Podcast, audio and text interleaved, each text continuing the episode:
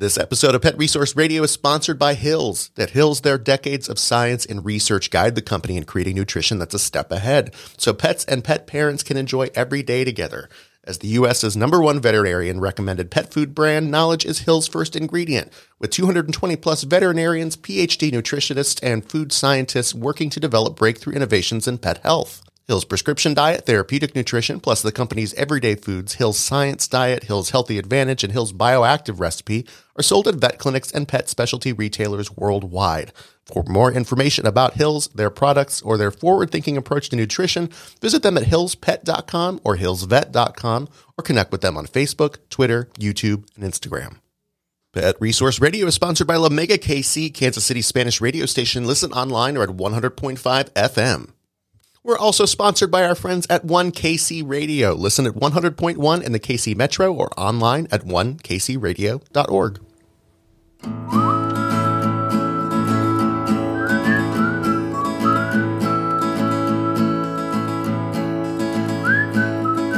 We're talking with our new chief veterinarian about what it takes to work at a high volume clinic, that and more on Pet Resource Radio.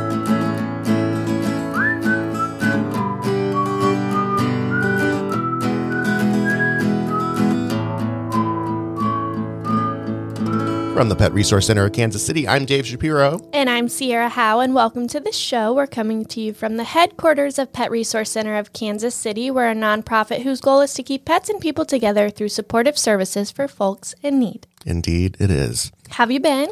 I've been okay. I feel like that's just the vibe for this week in general because we're recording this the week after Memorial Day weekend, mm-hmm. or I guess two weeks, yeah. but a short week, and it's just it's been rough. It's been rough. It's you're trying to get back into the swing of things. It's been difficult. We have a, a new intern. Um, we're adjusting to hey, that. Thomas. Hey Thomas. and um, so yeah, I don't know. It's but it's great. a good problem to have. Yeah, exactly. I know. I'd I'm rather always have this. grateful. Um, okay. Well, we're going to talk to our new chief veterinarian here in a minute, but how about some pet news? Yes.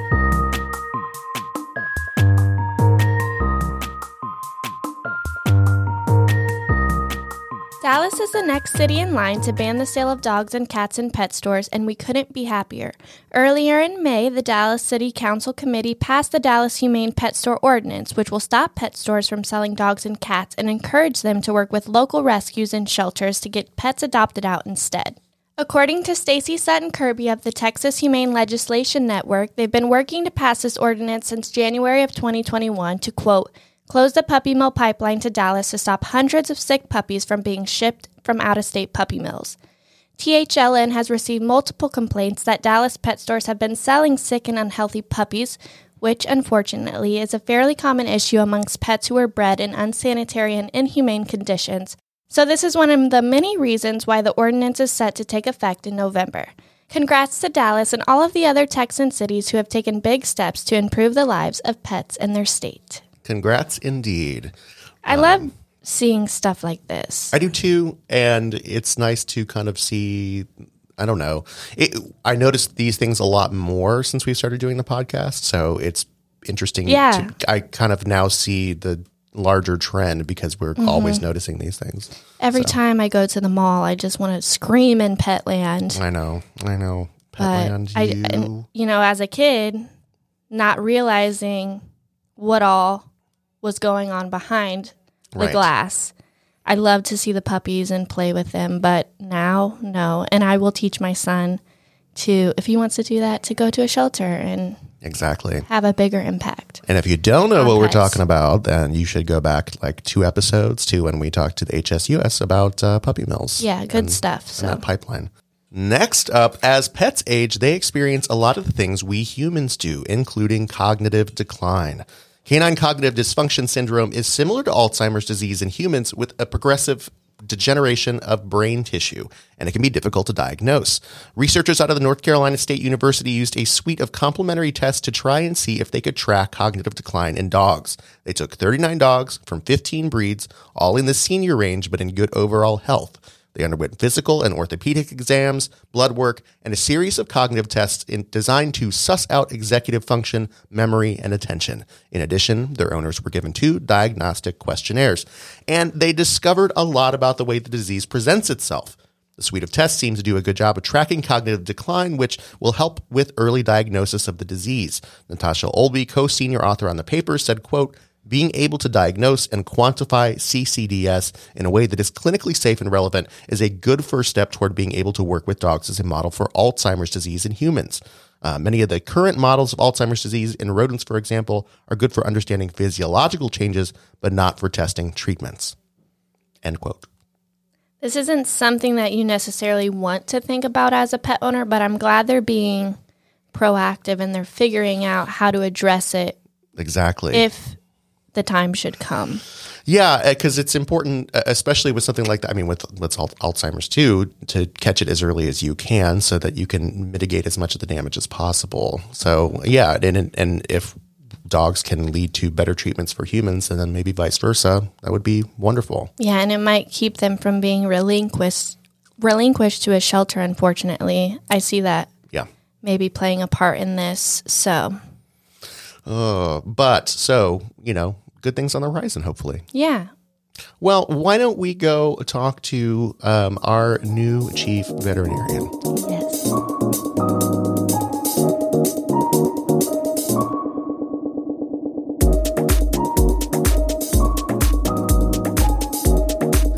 Guest today is a powerhouse of a doctor. She's relatively new to the team, but she's already making waves with her desire to help no matter what. She's very at home in the busyness and somewhat chaotic world of being a high volume veterinarian, which makes her a perfect fit for our goal of always reaching more pets and people however we can. She's also our new chief veterinarian, and we couldn't be more thrilled. Dr. Malia Washington, welcome to Pet Resource Radio. Thank you. Happy to be here. So, all right, let's go back to the beginning. Were you one of those people uh, that knew early on what you wanted to do?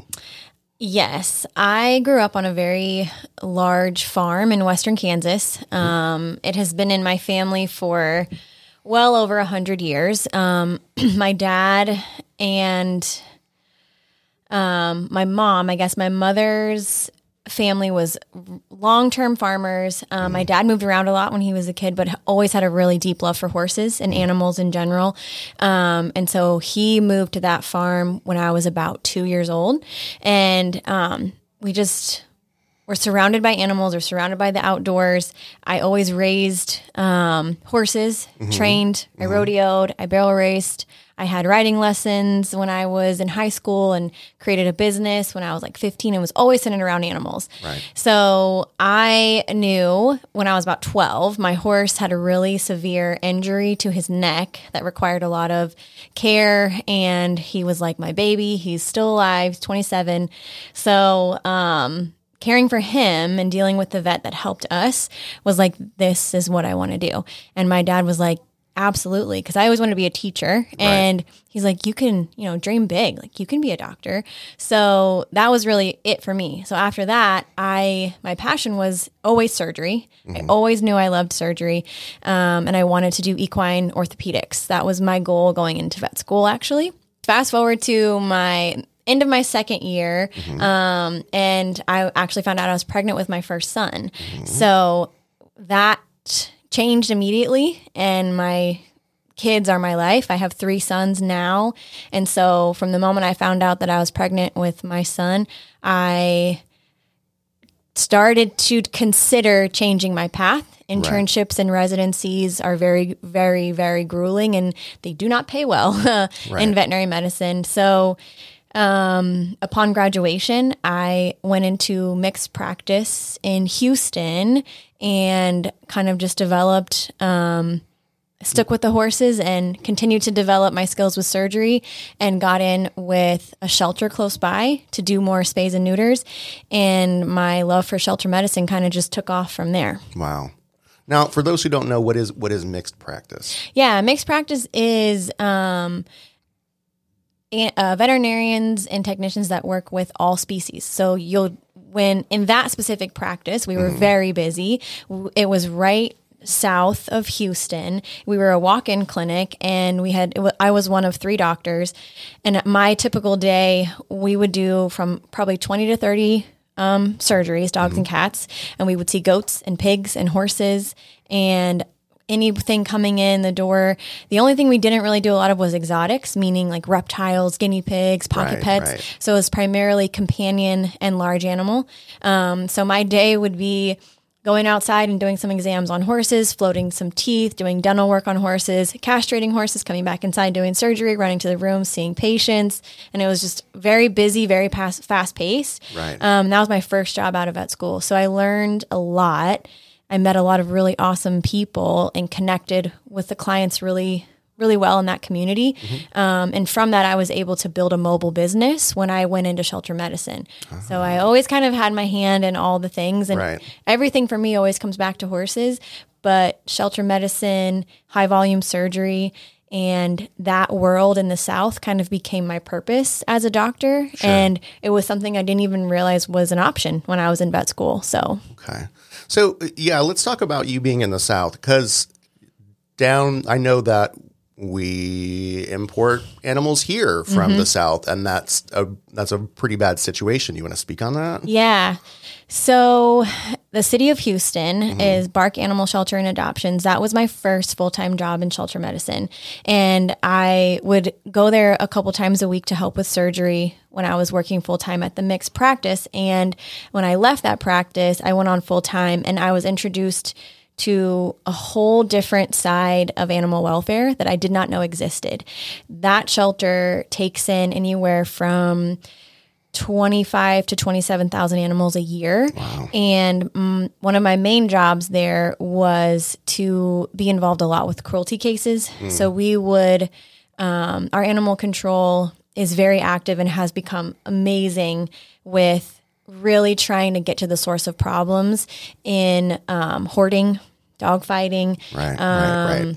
anything that's abuse or neglect that we feel is something where we need to step in, we really try to work with the owners and educate them. Mm-hmm. And if they don't respond in a positive way, where we see that the dog is being fed and there is shelter and there is care taken, Right. we can take steps to um, work with the DA's office and get a warrant, and the judges support that, and we can seize those animals from those situations.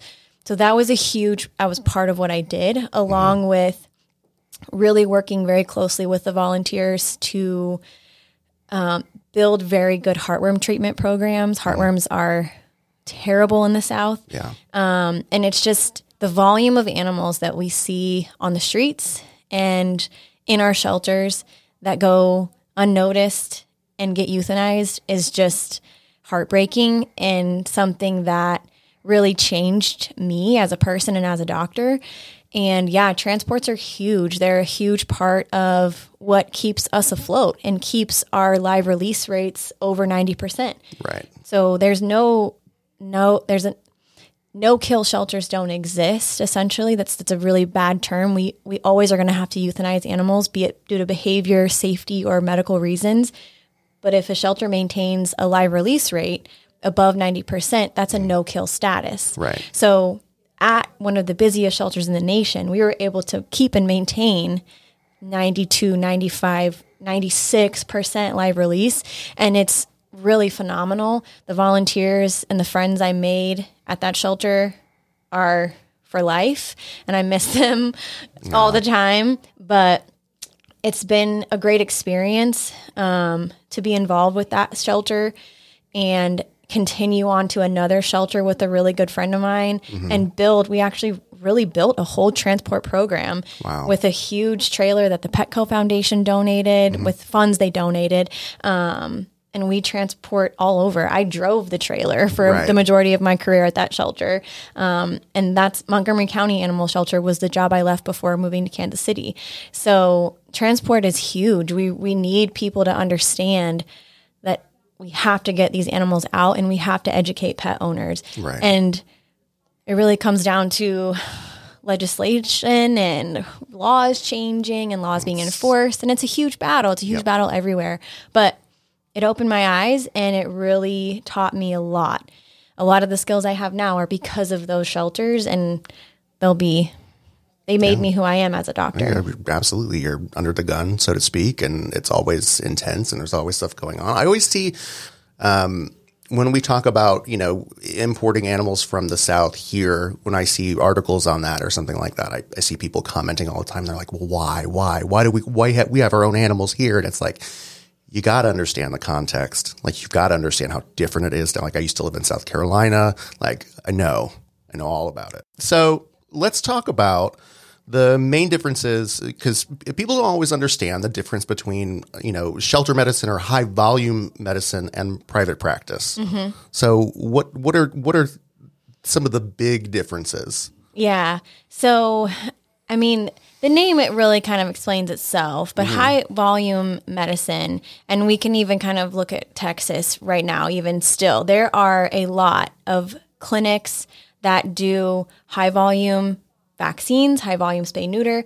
There's not a full physical exam. We're not looking in every ear. We're not looking in every eye. We look at the teeth, we listen to the heart, and we give vaccines really quickly and we kind of send you on your way. Right. And it's really just to get those basic core vaccines on board and as much time as we can, which is usually, I mean, probably maybe three to 10 minutes, right? Right. Quickly right. discuss heartworm prevention and the need for it. Um, so in Texas, there are many high volume practices. I mean, many. I've relieved at, I don't even know, five or six probably in my career. Wow. Um, I worked for a company that owns one and I opened one for that company that's just kind of like dentists are kind of on every corner. You can go anywhere to get vaccines. Here, truly and honestly, Pet mm-hmm. Resource Center is that for Kansas City, Missouri and Kansas City, Kansas. Anything that's around this area, we're it, yeah. which is amazing. But that's not all we do. We do so many other things. So when you're looking at just high volume, it's to take as much as you can and get the basics and get that under control. Comparing to private practice, private practice is building a relationship with owners and really trying to discuss the lifelong how can we care best for your pet from the mm-hmm. time it's six weeks old until it's you know, euthanasia, right? We do right. everything we possibly can. And, and those clients are coming in paying exam fees that require 30 minutes of a doctor's time. Right. And so, and that's important, right? That's important always, but it's that piece that is a little bit altered from high volume medicine. We're trying to get as many animals that we can see that can't afford that 50, 60, 70 dollar exam fee mm-hmm. and but we need to get those vaccines on board. We need to prevent parvo. We need to prevent distemper. We need to educate about these things when we see them and try to work towards heartworm prevention and try to also work towards spaying and neutering. Right. So it's more about trying to touch as many pets as we can in a short amount of time. We will lose a little bit of education with the pet owner, right. but at the end of the day, we're trying to just get the basics on board. Okay. Um, so yeah, it's it, private practice, and I think that's what people don't always understand is that you are dealing with it. It really. My wife works at a private practice. She's a hospital manager, mm-hmm. and it's it's like it's a specialty clinic. You pay this amount of money. You get to sit down with the doctor. Sometimes they go over um, because they're really taking the time to give you the full context because they have that time to do that. Mm-hmm. And then, whereas you know, I, I we we talk all the time about like just the amazing differences between a place like this and a place like that. Yeah. Um, it's and I don't think people always understand what that is. That you're trying to cram as much as you can into those appointments because that's your time to do it. Yeah. Which is why I think the outreach aspect of what we do is important as well, because that gives us another opportunity in the field to address those things directly. Yeah um, or you know convince them like hey come on by so we can talk to you more about this or yeah. you know whatever it's going to be and that's what's really so special about this organization because high volume clinics you're in you're out you get your basics you go and you're not going to get follow up for long term care it's just it's not an option at some of right. these places um, I worked for a company that owned private practices and high volume practices, and the high volume practices served as almost like a referral Mm-hmm. clinic. So if we saw masses or we saw dental disease, we would refer them out to our f- full service practices. Right. So we kind of had that kind of leeway in between where we could still get these animals what they needed. But at the end of the day, some of these people just cannot afford it. Right. And so and I see them turning their pets in to the shelter day in and day out for years. Right. So Pet Resource Center bridges the gap between we're getting the vaccines, we're getting their core education on board, the basics, right? But we have the option now for dentals. We mm-hmm. have our outreach team to go and talk to you. We have people that can sit and make phone calls and talk with you about mm-hmm. educating you on heartworm disease, on your heart dog's heart murmur, on things that you might think are really serious, but you know what? With this medication, it might not be that serious. Right. And I have never experienced such an all in one building with people who really strive to keep pets and people together. Like that's that's the motto. That's Yeah. the goal. We want to keep these owners educated and informed and help them help their pets. That's the goal. Right. And it's just so special and it's so unique and I am so excited to be here and so excited to be trusted to be put in a chief position to help it grow. It's really phenomenal what I have seen in my career. Wishing I had a place like this that would mm, bridge that mm, gap. Mm-hmm. It's really, really special. That's fantastic. I'm so happy to hear that. And I'm glad you're here now. You know, I- I've been here for six years, so I've seen it change from and like people like Ramona. I'm to name drop Ramona. I don't care. Love her. Um, Ramona's been here longer than me. And she's like, oh, yeah, when we first started, we were doing this and this and this. And, you know, Michelle tells the stories about how oh, I was in this little building and I, we did, you know, X number of surgeries a day and I was answering the phones and doing this and this and this and this and this. And to see how much it's grown and changed, but, but just so much in the past couple of years, how much we've been able to expand services. Like, Yeah. that's been amazing to me. That's something that, like, I never thought we'd be doing dentals. Yeah. you know? Yeah. that's fantastic because that's one of those things that you you don't you want to educate people about but then they're like well how do i take care of that? And it's like okay well it's going to cost you like 1500 mm-hmm. and it and and being able to give them that kind of resource to be able to do that affordably it's that's it blows my mind every time i think about it. Yeah, truly. And when I interviewed and I sat down and talked with Michelle and Dr. Andelson at the time, and they said all these things, I was like skeptical, honestly, at best, because coming from where I was from and just the sheer volume and just you never got ahead. It was animal after animal and issue after issue. No matter what we did, it was never good enough. And it was just this defeating every day, day in and day out. Animals Right. hit by cars and animals like just never stopped. And so for me, it was really, I was trying to refocus my mind on stepping away from shelter medicine that I loved and getting to a place where I can get these animals before they end up in a shelter. Shelters are amazing, and I know the shelters in Kansas City do great work. I mm-hmm. have relationships with a couple of them, and I am so proud to know that they're doing what they're doing.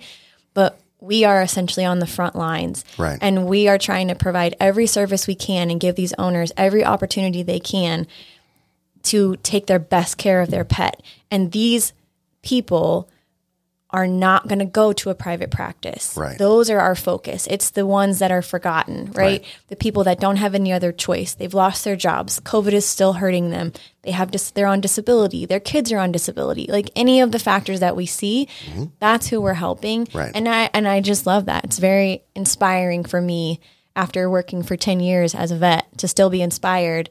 I lo- I love it. Okay so what kinds of things would you like to see us do in the future what kind of ways do you want us to grow Yeah, so I'm actually already talking with um, Kristen, who is amazing. Her team is amazing. Yes. Um, and they, what my biggest push and biggest idea, because of my love for shelters, is to reach out to some of those smaller shelters in the area that maybe don't have a vet, maybe don't have a medical staff, and see how we can help. Some of these places only have an animal control, and there's not a lot of support staff for them. right. and they have to s- contract out their spays and neuters and they might be um, you know struggling with that. Who knows? So that is our goal starting in july is to take our mobile unit and set up a clinic whether it's in our RV or in their shelter, and mm. help them spay and neuter the pets in their shelter and help the owners in their areas that maybe don't have transportation and can't get to our clinic. Right. So we already travel up to an hour away. So we're going to try to incorporate shelters along that route and work with the partnering partnering ones that we already hold vaccine clinics with mm. and work to spay, neuter, and educate those pets in those communities. So the big picture is to get a big bus, and I can just drive around Kansas City, spaying and neutering everybody's pets. Uh, I would love to see that. Me too. Um, well, Dr. Malia Washington, thank you so much for being on the program today. Welcome. Um, and it's really great to have you here. I'm so, so very excited for what we're going to be doing in the future. Thank you. I appreciate it. I'm excited.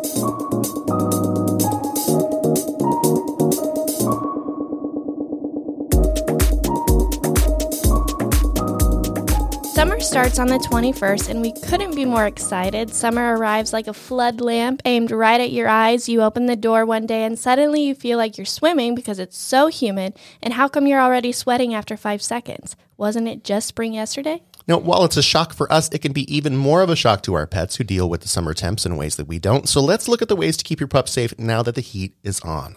Please, please, please do not leave your pet in a hot car. You know, we feel like this should go without saying, but every year we hear stories of pups saved from certain death by someone breaking out a car window to rescue them.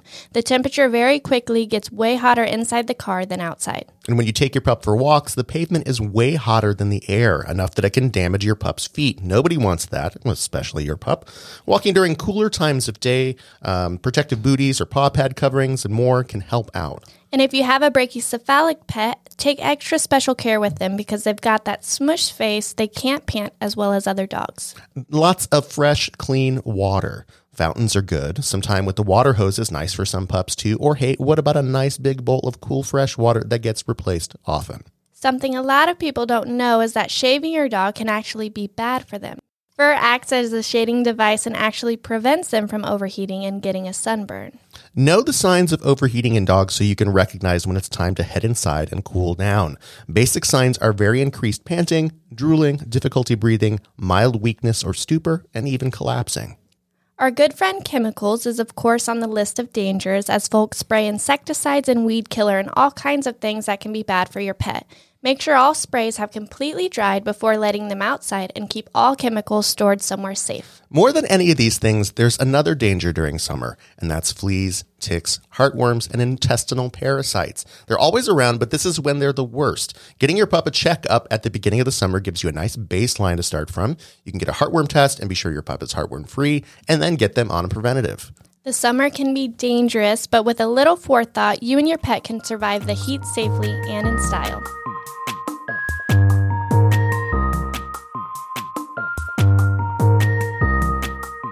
And now we say goodbye to you, friends. Thanks again to Dr. Malia Washington for taking time out of her schedule to talk with us. We, of course, are a nonprofit whose goal is to keep pets and people together, and you can help. Just head to prckc.org and you can donate, volunteer, shop our online store, and more. If you're listening to us on your favorite podcasting app, be sure to rate us and leave us a review so we can bring new listeners into the fold.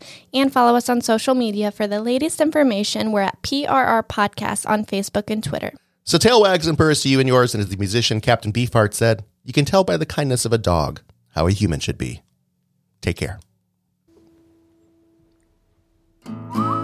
Pet Resource Radio is a production of the Pet Resource Center of Kansas City, written and hosted by Sierra Howe and Dave Shapiro, recorded, edited, mixed, and mastered by Dave Shapiro, music by Hazel Raw Musical Industries, aka me. More info at soundcloud.com slash Hazel Raw Musical Industries.